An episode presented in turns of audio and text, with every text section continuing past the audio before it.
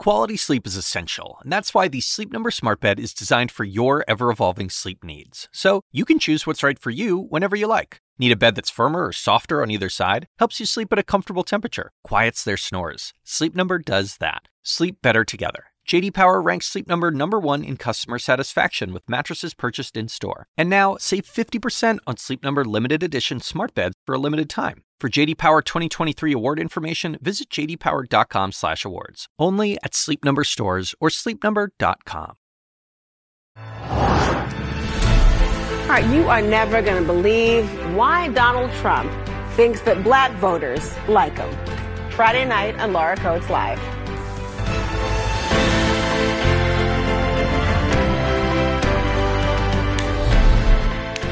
It's been a crazy week, and just when you think you've heard it all, tonight, Donald Trump says this. I got indicted for nothing, for something that is nothing. They were doing it because it's election interference. And then I got indicted a second time, and a third time, and a fourth time. And a lot of people said that that's why the black people like me, because they have been hurt so badly and discriminated against. And they actually viewed me as I'm being discriminated against.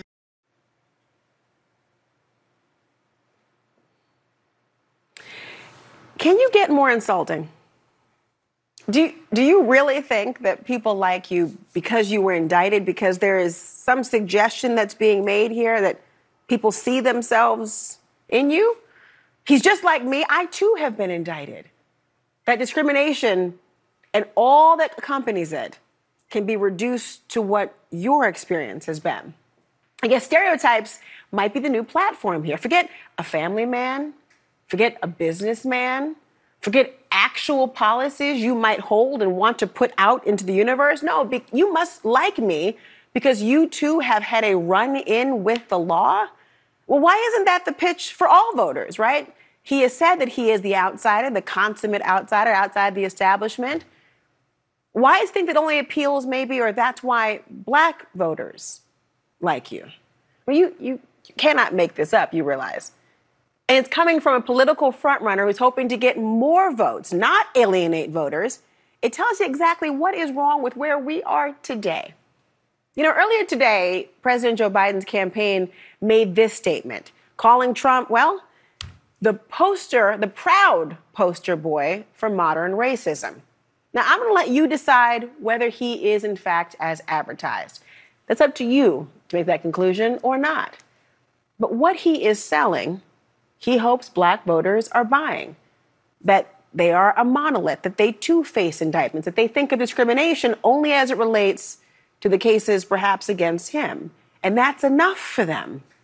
And that is his final pitch in the wee small hours of the morning to voters, at least hours before the polls open in South Carolina. To which you have to say, what the Friday is this? I want to bring in Nikki Haley's campaign manager, Betsy Ankney. We've got a lot to get to, but first, I want to talk about, obviously, your candidate, Nikki Haley, and who you support, and, of course, the trajectory of her potential success in South Carolina. But I have to get your reaction to this suggestion that Trump made just moments ago at a rally, by the way, a rally where black people and many were in the audience, that they liked him because he was indicted and that he is the poster child of discrimination as a result. What is your response to that? Well, first, thank you for having me. And I think what you just showed is exactly why 70% of Americans do not want a Trump-Biden rematch. This is just more of the same chaos, more of the same drama, more of the same baggage. And it's exactly why 70% of Americans want something different and want something new, and that's what Nikki Haley has to offer. So we are running through the tape here in South Carolina. Nikki is taking her message to every corner of the state, and I think what you just showed shows the fact that there's just more chaos and more of the same with both Trump and Biden. As relates to President Biden, he made the statement through the campaign about the poster child comment about one Donald Trump. I do wonder what you make of the President of the United States making that statement, and through his campaign, of course, against Donald Trump. I think it shows that Joe Biden does not want to run against Nikki Haley. I think he very much wants this very quickly to be a rematch against Trump. He beat him once, he can beat him again. And so I think that he's trying to focus all of his fire on Donald Trump right now because he wants this to quickly become a race between him and Trump. But Nikki Haley is continuing to fight. We know that there is a better way. Joe Biden and the Democrats have said that Nikki Haley is their worst nightmare because they know that she can win. And so that's what we're focused on, and that's what we're fighting for every day. Let me ask you, just while we're speaking about these comments tonight that have emerged really today and tonight about race, Nikki Haley has had some difficulties with the race issue and answering questions in a variety of ways, particularly about the Civil War comment. I need not remind you of what that is. But I'm wondering, why do you think this continues to be top of mind for many voters as it relates to Nikki Haley and not what she is hoping they will focus on? So Nikki Haley is the daughter of Indian immigrants. She was the first female minority governor in the country, and she led the state of South Carolina through some very tough times. She brought down the Confederate flag. And so I think that Nikki Haley understands more than anyone what these issues mean. And I think that she is someone who can unite the country the way that she united the state of South Carolina and really bring us together and move forward in a positive way, in a way that's focused on the future and a positive vision. Well, you know, not to belabor the point, but that has been maybe your answer has been one that is much more resolving in some respects than she's been able to accomplish. We'll see how the voters judge that very notion. From race to the actual race tomorrow, though, let's talk about that, shall we? Because this is an opportunity for Nikki Haley to prove that she's got deeper support than what the polls say. And I'm not someone who only looks at the polls. I want to know what the actual voters have to say. But the polls right now have her trailing by 35 points behind Trump. I am wondering if there is concern in her campaign and with you tonight about that gap that the polls currently suggest. If that actually translates to the election and she doesn't take her own state, can she stay in the race? So Nikki Haley gave a speech on Tuesday talking about that very issue. We are moving forward. We are moving on to Super Tuesday. We are headed to Michigan the day after South Carolina. And look, 200,000 people have already voted in the state of South Carolina. And we are focused on making sure that we sprint through the tape here. And again, this is about who can ultimately win a general election and bring together the country. And so we are focused on the fight ahead. We are clear-eyed about the challenges. This is, as Nikki said, David versus Goliath. But she has been the underdog her entire life. She has defied expectations her entire life and throughout this entire race. And so, you know, we will see you in Michigan on Sunday night and beyond that. Well, I want to talk to you about an issue that obviously is a very big part of the conversation, and she herself has brought it up recently. It's about what's going on in Alabama, obviously not her home state, but the issue in a post-Dobbs world of abortion and, of course, reproductive rights is very top of mind for voters across the aisles. Alabama's IVF ruling. The former governor first appeared to back it, saying that she believes frozen embryos are children. But then there was backlash, of course, and then it seemed that she qualified her remarks. And this is what she told Jake Tapper just yesterday. I think that the court was doing it based on the law, and I think Alabama needs to go back and look at the law. This is incredibly personal to me because I had both of my children with fertility. We don't want them to stop doing IVF treatments. We don't want them to stop doing artificial insemination. We want to make sure that people are able to have these blessings. But I think this is, again, needs to be decided on the people in every state. I personally believe an embryo is a baby. Not everybody's going to agree that an embryo is a baby. But that's why parents need to be able to have the decision on how they're going to handle those embryos. So is she trying to have it both ways? I mean, does she believe the law needs to change? I think what you heard Nikki say is what she has said on these issues all along. She approaches it from a place of compassion. She went through issues having her two children. She understands those challenges. And she also understands the importance of making sure that women and families have IVF and those treatments available to them. So, no, it's not about having it both ways. It's about making sure that you are approaching these issues with compassion and consensus and understanding that everyone has a story to tell and everyone has their own issues. And Nikki is someone who both did have issues having her two children, understands the importance of that, and wants to make sure that women and families across the country have that available to them as well. You know, I think it's really important the way that she has personalized when she has responded about this issue and has really been eye-opening for so many people on a similar journey. But speaking of consensus, she has said that she would back a nationwide abortion ban. But then she also said that it's not a winning issue. Is there a disconnect there between what she would believe and what she would support and what she thinks voters actually want?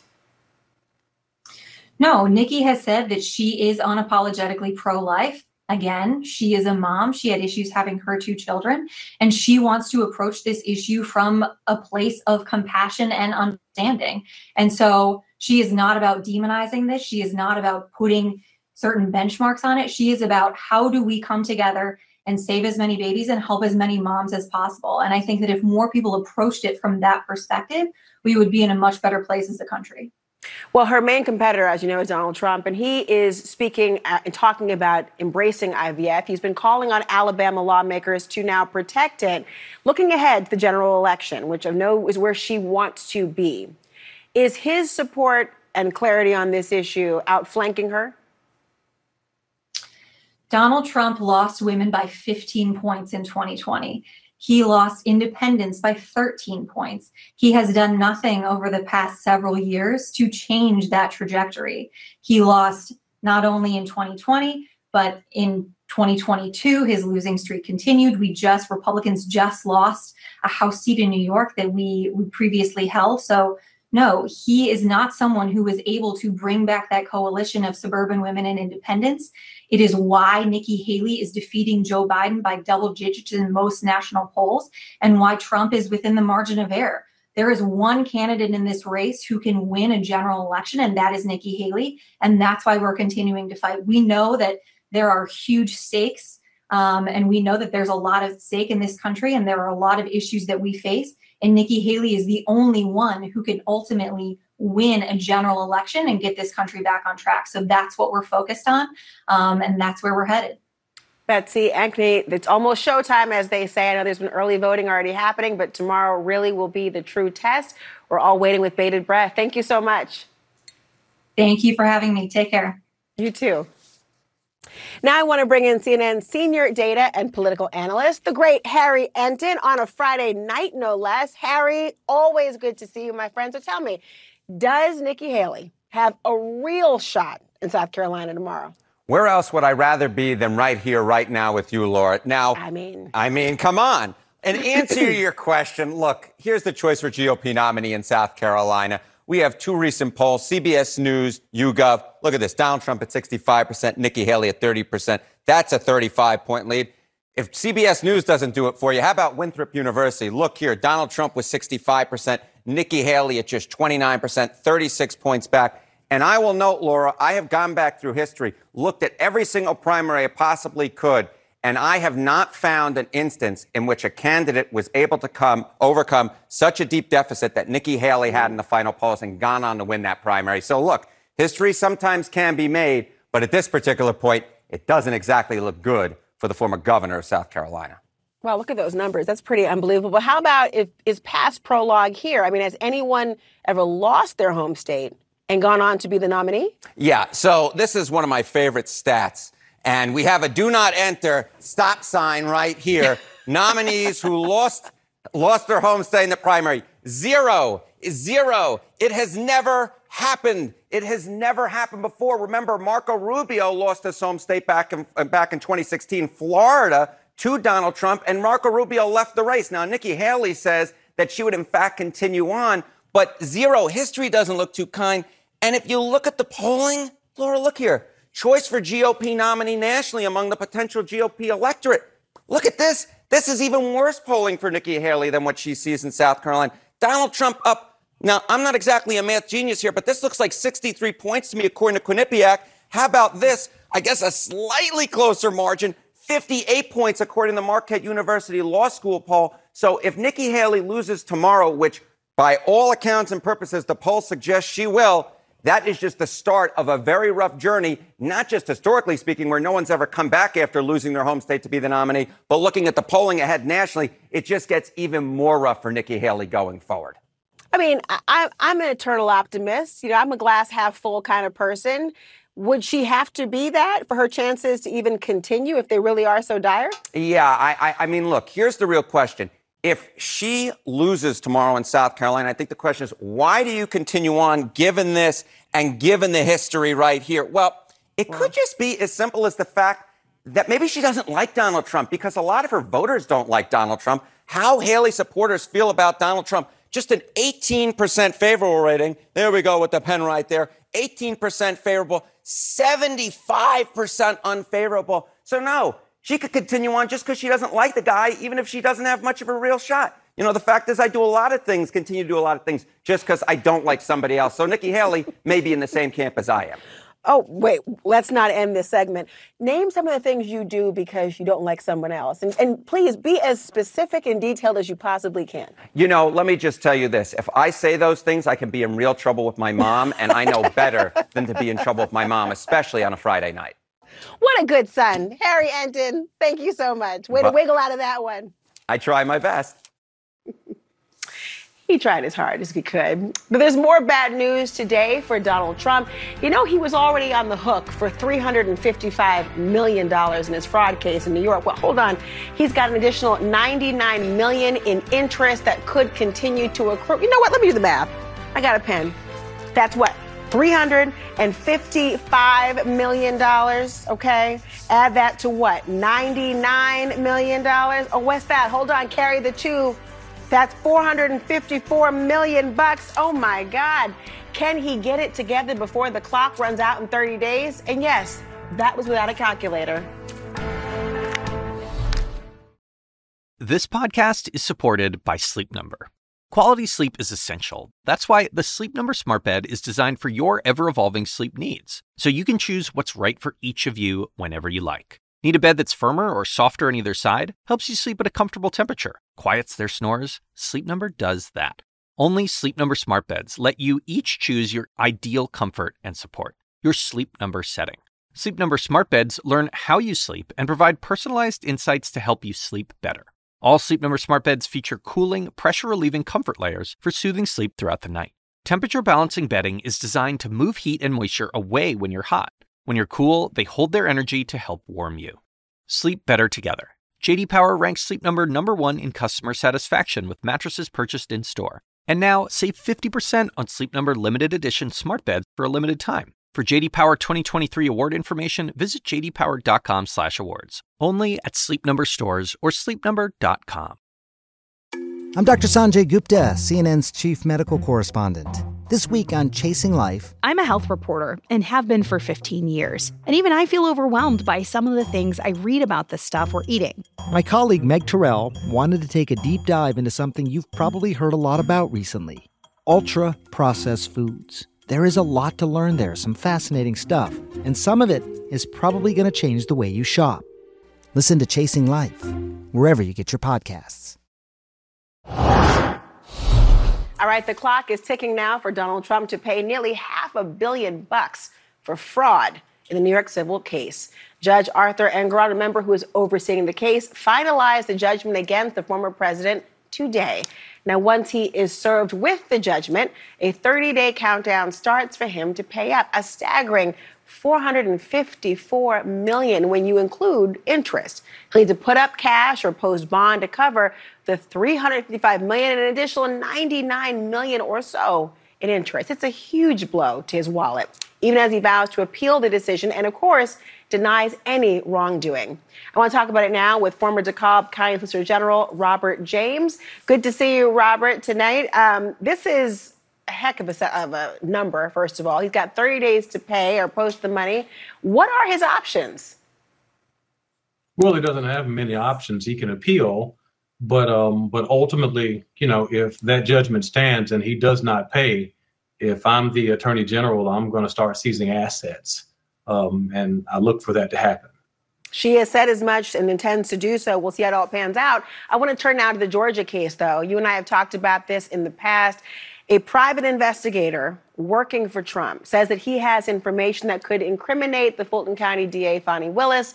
Now, according to the investigator, there's cell phone data that somehow shows that the lead prosecutor in the George election subversion case, Nathan Wade, made late-night visits to the area where she lived in late 2021. Now, they, of course, testified that their relationship didn't start until early 2022.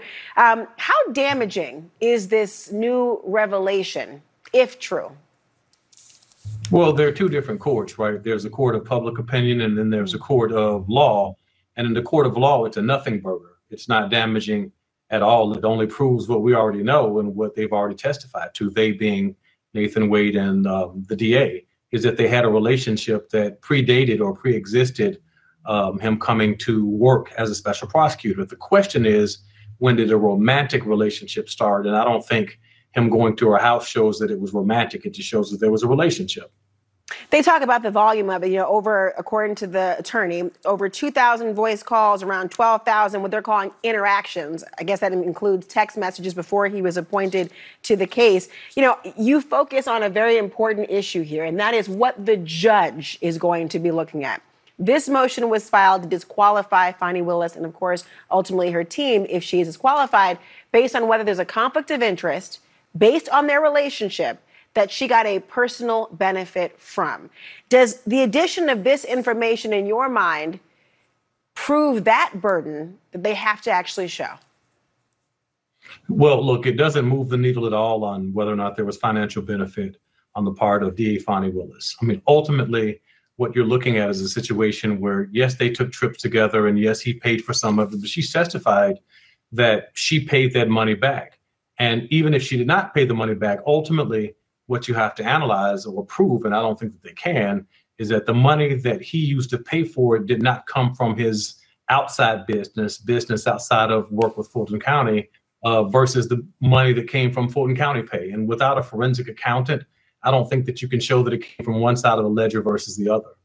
That's a really important point. And I'm wondering why we, one, haven't heard from the judge yet, but also whether all of the sort of salacious details that have accompanied this entire proceeding, if he's focused on the singular that you're talking about or not. Always great to have your perspective, so well-informed. Thank you so much. Thank you. You know, the Fulton County DA's office, they are pushing back, by the way. And they issued a statement saying that the cell phone data shows nothing. Up next, he's an Oscar nominee, and he is here tonight. Jeffrey Wright from American Fiction. There he is. He joins me next. Well, Jeffrey Wright is pushing the boundaries in an incredibly illustrious career that, frankly, has spanned the worlds of theater, film, and television. And now this incredible artist has finally been nominated for an Oscar for his lead performance in the film, American Fiction. You know, I'm a huge fan of this film and his as well. In it, he plays a frustrated, shall we say, novelist, absolutely fed up with a world that seems to want nothing but stereotypical stories about Black people. And then he decides to do something about it. Monk, your books are good, but they're not popular. Editors, they want a Black book. They have a Black book. I'm Black, and it's my book. You know what I mean. Look at what they published. Look at what they expect us to write. I just want to rub their noses in it. I be standing outside in the night. Deadbeat dads, rappers, crack. You said you wanted Black stuff. That's Black, right? I see what you're doing. We all see what he's doing, and what he's doing is being an incredible artist. Joining me now, Tony, Emmy, Golden Globe winning actor, and now Oscar nominee, the incomparable Jeffrey Wright. I'm so glad you're here. How are you? Oh, I'm doing well, Laura. I'm so glad to be with you. Thank you.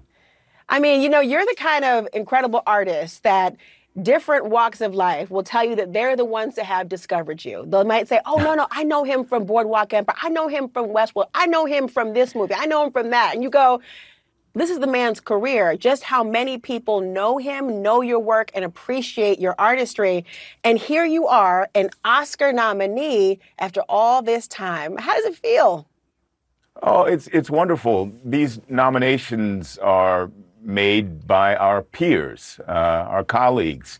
And it, it's been really gratifying that they have looked at our work in this film, not just mine, but everyone involved, because the film is nominated for Best Picture as well.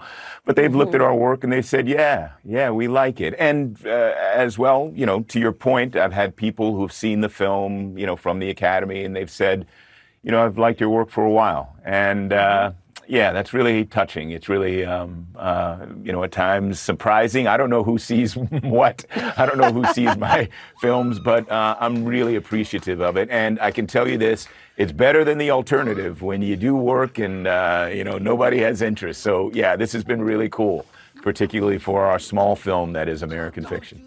Well, for an artist like yourself, I can't imagine anyone not liking your work. But, you know, it was so fascinating. I was doing a little research and all of my fandom for you and had no idea that one of your first single scenes, was across from Sidney Poitier.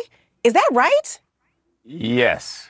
In a mini-series called Separate But Equal, that was about the Brown v. Board of Education case, Sidney played Thurgood Marshall. I was about 24 years old. I had only recently started acting in college. I had no idea what I was doing. It shows if you watch the movie, but I think I got the role because I had a political science degree. So they were like, yeah, throw him in there. He might be reasonably smart. It wasn't a close-up, because they were like, don't get too close. But my first single shot was opposite Mr. Poitier, who was just the most gracious, generous, patient, and supportive man. And he was just so naturally elegant. And of course, he was the captain of the ship for an actor like me. He gave you a word of advice. The word he used was irony.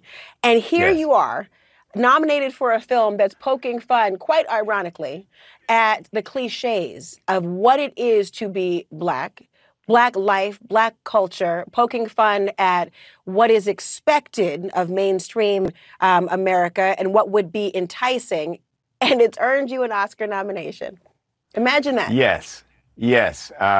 I think I may have listened to him. He was at the end of the experience with him, at the end of the production, I wandered over to him and I said, Mr. Poitier, you know, do you have any advice for me, you know, young knucklehead that I was?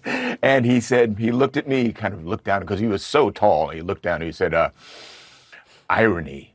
And I understood what he meant. Certainly this film, American Fiction, is, laced with irony, not only in the way we tell the story, but in the character of the story itself.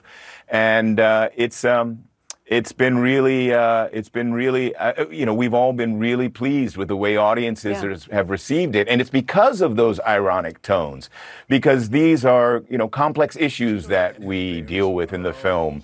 But they're also incredibly relevant right now. We're having conversations about race and representation and inclusion, conversations that are at the very forefront of the national dialogue right now, but conversations that we don't necessarily have well.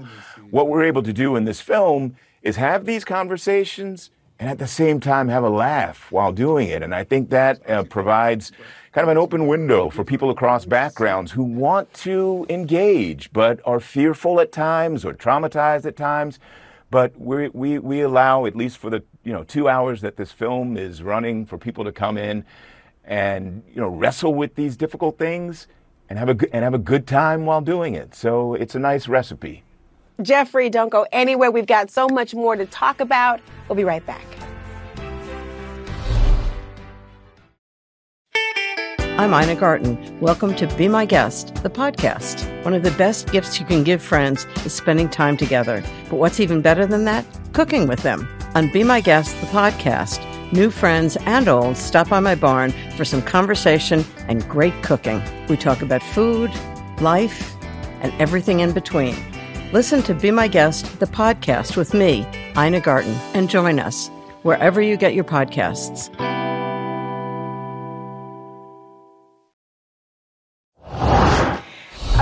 With Oscar nominee Jeffrey Wright.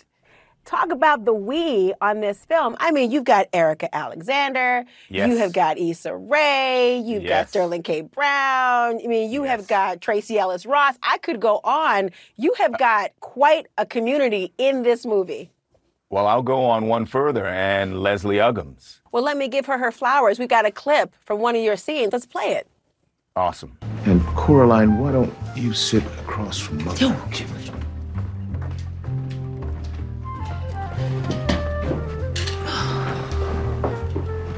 Okay.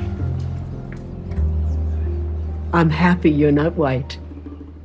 Me too.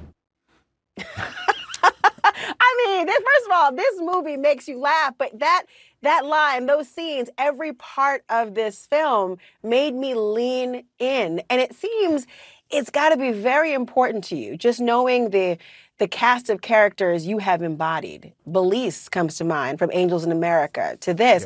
Yeah. It strikes me it must be very important to you to have the characters you embody and portray really hone in on what is relevant and what is timely and what is deep. Well, I want to tell stories that have some type of meaning outside of the theater. That's just the way I like to work. I like to tell stories that have relevance to the day's issues, and I like to work with writers who are very smart, who can help us shine light in some of the dark corners of these issues. A writer like Tony Kushner, who wrote Angels in America, and Cord Jefferson, our writer-director on American Fiction. He adapted this from Percival Everett's novel Erasure. Super fluent guys on these issues, super smart. And at the same time, they're able to do it in a way that's buoyant, and that, again, makes it digestible. I want to tell stories that are interesting to me, and I hope interesting to someone else, and important to someone else, moving to someone else, and entertaining. Pretty simple. I knew this was going to happen. Now I like you even more. Oh, well, it's mutual. It's mutual, Laura.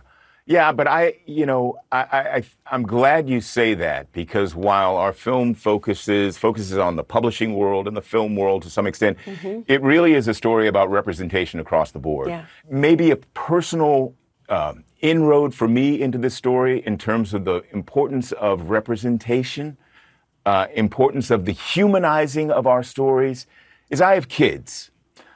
And I want my son to be seen for who he is. I want him to walk down the street and not be seen relative, and my daughter as well, relative to some caricature or some limiting portrait of who he or she might be in the media. I want them to be perceived as who they are. And so I think that the ways in which, representation in the media affects that is deeply, deeply important. And it has been from the beginning of storytelling on film and in the theater in this country. Our film touches on a bit of that. And I hope, again, within the 2 hours that the film runs, that we elevate the conversation a little bit, that we shine some light, that broadens the understanding of the humanity of who we are as Black folks, as who we are as Americans, ultimately. So, I'm really, again, I'm pleased that the film is being received. Again, we're a small film. The budget for our film was probably the catering budget for the last Batman movie that I did. We shot in 26 days, but we think it's a small film with big ideas, and it's really gratifying that audiences are responding to it in the way that they have. It's wonderful. That is wonderful. 26 days. That is unbelievable to think about. And, I'm so glad that you are thinking about and using art as that safe, vicarious experience where we can better understand each other in this world. And I hope that's one of the ways that we get to wherever the there is. I know that's very important to you, even outside of the art space, that, as Americans, that perhaps things like equality, things like justice are not American fictions. That's exactly right. I mean, I think we're all, I know you're concerned about that.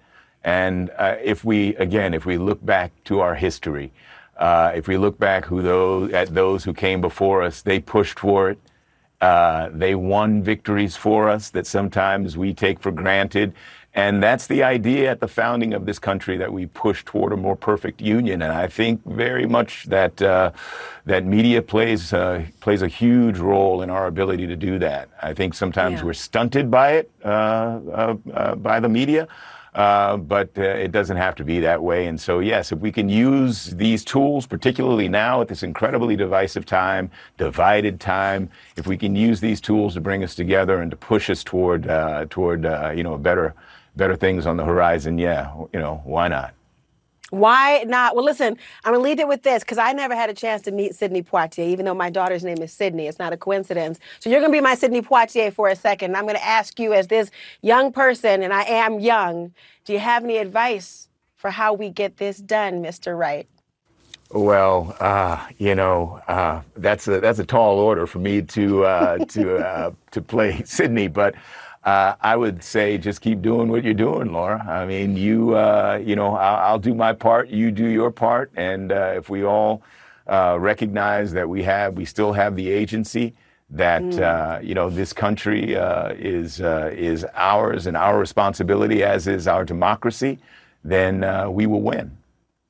Well, I hope you win and your name is engraved on the bottom of that Oscar. What a pleasure to speak to you. I've been such a fan for so long. Now it is elevated. Good luck to you. Everyone in the room with you will be pleased to see you, as I will be to watch. Thank you so much for joining us tonight, Jeffrey Wright. Thank you so much for having me, Laura. Well, she was a daytime star, and now she's back on TV in a controversial new documentary. Why her legal guardian tried to stop the Wendy Williams documentary. Next.